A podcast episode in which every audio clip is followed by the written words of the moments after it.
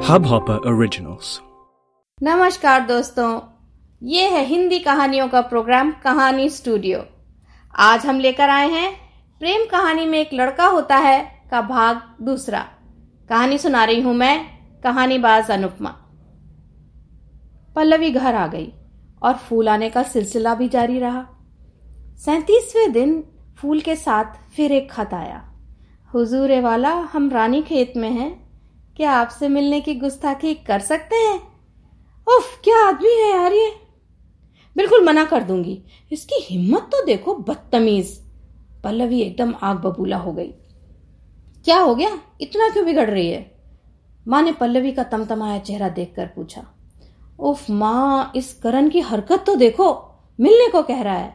मैं क्या पागल हूँ जो इससे मिलने जाऊँगी? देख पल्लवी, गुस्सा करने से कुछ नहीं होगा। मैं तो कहती हूँ, तू और शिवी जाकर उससे मिलो और साफ़ साफ़ मना कर दो। नहीं तो बात खत्म ही नहीं होगी। देखूँगी, कहकर पल्लवी अपने कमरे में चली गई। कमरे में पल्लवी बहुत देर तक सोचती रही कि उसे क्या करना चाहिए। फिर लगा, माँ, ठीक ही तो कह रही है। शिवी के साथ जाके इस रोमियो को समझा देती हूँ कि मुझे इसमें कोई दिलचस्पी नहीं है, बल्कि मुझे किसी लड़के में कोई दिलचस्पी नहीं है। मुझे अपना करियर बनाना है रोमांस में मैं ज़िंदगी बर्बाद नहीं कर सकती आज शाम ही शिवी के साथ जाती हूँ, मजनू का मिजाज जानने। शिवी ने ही करण से बात की और दोनों सहेलियाँ शाम को करण से मिलने एक कैफ़े में पहुँच गईं। पल्लवी ने एक बहुत ही सादा सा सूट पहना था, क्योंकि वो नहीं चाहती थी कि करण को कोई भी ऐसी गलत फहमी हो कि वो उसके लिए सच संवर के आई है। करण पहले से ही कैफ़े में इंतज़ार कर रहा था। बड़े सलीके से उसने दोनों लड़कियों का स्वागत किया और तीनों गार्डन में एक टेबल पर बैठ गए। बस थोड़ी ही देर में इसको कह दूँगी कि नमस्कार, मेरा पीछा छोड़ो, पल्लवी ने सोचा। इतने में बातें शुरू हो गईं। करण के पास हर विषय पर कहने के लिए बहुत कुछ था। उसका बात करने का अंदाज भी बहुत बढ़िया था।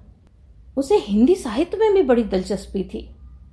पल्लवी को भी हिंदी किताबें पढ़ना बहुत अच्छा लगता था। पल्लवी थोड़ी हैरान थी करण को देखकर ये नहीं लगता था कि वो कुछ लिखता पढ़ता भी होगा। बड़ा दिलफेक सा लगता था। बात गजलों और शेरों पर आ गई। करण को उर्दू की समझ भी बहुत थी। कितनी ही देर निदा फाजली और मुनीर न्याजी की बातें होती रहीं। जब करण को पता चला कि पल्लवी एमबीए करना चाहती है तो उसने पूरी लिस्ट बना दी कि कौन सी किताबें अच्छी रहेंगी।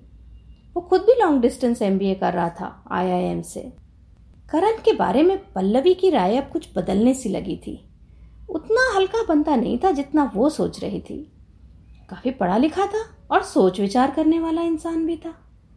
पिछले डेढ़ घंटे में उसने पल्लवी से एक भी बात ऐसी नहीं कही जो उसको बुरी लगे। देखो करण, तुम एक अच्छे इंसान हो, पर मैं अभी किसी प्रेम प्रसंग में नहीं पढ़ना चाहती। मैं एक छोटे से शहर की सीधी साधी लड़की हूँ, कुछ बनना चाहती हूँ। और अपना फोकस वहीं रखना चाहती हूँ। इसलिए मुझसे कोई उम्मीद मत रखो। पल्लवी ने अपनी बात रखी। ठीक है पल्लवी, अगर मैं तुमसे कोई उम्मीद ना रखूँ तो हम एक दूसरे से मेलजोल रख सकते हैं क्या? यकीन मानो, मुझे तुमसे कोई अपेक्षा ना होगी। पल्लवी को इसमें कोई हर्ज नज़र नहीं आया और उसने कहा, ठीक है, पर अब फूल मत भेजना मेरे घर। जो हुक्म पल्लवी जी, कहकर करण हंस दिया। अच्छा कल पिकनिक को चले? इतना अच्छा मौसम है और छुट्टी भी। मैं अमित को भी बुला लूँगा। हाँ करण भैया, चलते हैं ना। शिवी बोली, क्यों पल्लवी? चलना ठीक है, सब चलेंगे तो मैं भी चलूँगी। कुछ बनाकर भी ले आऊँगी पिकनिक के लिए। पिकनिक पर तो बहुत ही मज़ा आया। करण और अमित दोनों ही बहुत खूब गाते थे और दोनों ने समा बाँध दिया। पल्लवी को याद ही नहीं था कि वो पहले कब इतना हँसी थी। अच्छा पल्लवी, मैं तुम्हें नोट्स भेजूँगा। एमबीए के प्रिपरेशन में काम आएँगे। अगली बार आऊँगा, फिर मिलेंगे। ठीक है, Karan. Thank you for the notes हर हफ़्ते बड़े करीने से नोट्स आने लगे। और वाकई में वो बड़े काम के भी थे। पल्लवी को बड़ी मदद मिलती। हर बार जब नोट्स आते, उनके साथ एक छोटी सी चिट्ठी भी होती, जिसमें पल्लवी का हौसला बढ़ाने वाली बातें लिखी होती थी। इस हफ़्ते की चिट्ठी पढ़कर पल्लवी बेहद भाव विभोर हो गई। उसमें लिखा था प्रिय पल्लवी जी, मुझे लगता है आप बहुत काबिल हैं और कुछ भी कर सकती हैं। बस आप अपने आप को हमेशा कुछ कम आंकती हैं। मुझे लगता है हमारे यहाँ लड़कियों को यही सिखाया जाता है कि हर वक्त अपोलोजेटिक रहो। पर मुझे लगता है क्यों? हर बात में गिल्ट क्यों पालो? अगर आप इंटेलिजेंट हैं तो एक्सेप्ट करो। एक्सप्लेनेशन मत दो। मैंने आज तक आपके जैसा फोकस्ड इंसान नहीं देखा। आप जो भी टेस्ट करके भेजती हैं उसमें कोई गलती निकाल ही नहीं सकता। पिछली बार आपने लिखा कि आप टॉप इंस्टीट्यूट्स में ट्राई नहीं करेंगी, क्योंकि आपको लगता है कि आपकी पर्सनालिटी और कॉन्फिडेंस लेवल ऐसी जगहों के इंटरव्यू के लायक नहीं है। पर मुझे इस बात पे खासा एतराज़ है। आप ऐसे मैदान छोड़ने के बजाय अपने कॉन्फिडेंस पर काम क्यों नहीं करती? थोड़ा अपने हिसाब से क्यों नहीं जीती? आप अपने पहनावे में और अपनी सोच में सिर्फ़ समाज के हिसाब से चलती हैं। आप एवरेज होने के लिए पैदा नहीं हुई हैं, ये मुझे पता है। आपने एक बार कहा था कि जब आप कहीं एमबीए करने लगेंगी तो जीन्स पहनेंगी। अभी क्यों नहीं? क्या रोकता है आपको? दिल तो कर रहा था कि एक अच्छी सी जीन्स भेज दूँ आपके लिए, पर आपके गुस्से से बड़ा डर लगता है। कुछ नियमों को तोड़िए, अपने मन का करिए, इससे कॉन्फिडेंस बढ़ेगा। आप आगे बढ़ेंगी तो मुझे बहुत अच्छा लगेगा। मेरा सपोर्ट हमेशा आपके साथ है। औरतों जैसी शक्ति आदमियों में तो हो ही नहीं सकती। तो टॉप इंस्टीट्यूट्स की तरफ़ देखिए, वो आपका इंतज़ार कर रहे हैं। टेस्ट पूरे करके ज़रूर भेजिएगा, करण। पल्लवी ने दस दफ़ा इस चिट्ठी को पढ़ा। क्या सचमुच वो आयम के बारे में सोच सकती है? शायद हाँ। हाँ यही रानी खेत में जीन्स पहनूँगी। क्यों नहीं? पल्लवी अपने खुद में आए बदलाव पर हैरान भी थी और खुश भी। Thank you Karan.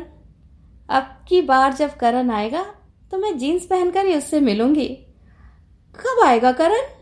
आगे की कहानी अगले भाग में। हमें ज़रूर लिख के भेजिएगा कि आपको हमारी कहानियाँ कैसी लगती हैं। हमारा ईमेल आईडी है make happy foundation at Gmail dot com आप हमारे यूट्यूब चैनल को भी फॉलो कर सकते हैं। यूट्यूब चैनल का नाम भी है मेक हैप्पी फाउंडेशन तो आज के लिए इतना ही। मैं कहानी बाज अनुपमा कहती हूँ नमस्कार। Bye bye. शब खैर इस हब हॉपर ओरिजिनल को सुनने के लिए आपका शुक्रिया। अगर आप भी अपना पॉडकास्ट लॉन्च करना चाहते हैं तो हब हॉपर स्टूडियो वेबसाइट पे रजिस्टर करें और एक मिनट के अंदर अंदर अपना खुद का पॉडकास्ट लॉन्च करें। यही नहीं स्टूडियो देता है आपको पूरी आज़ादी कहीं भी, कभी भी अपना पॉडकास्ट लॉन्च करने की सिर्फ़ तीन आसान स्टेप्स में। तो साथ में अपना पॉडकास्ट शुरू करने के लिए तैयार। Just hop on Hub Hopper simply content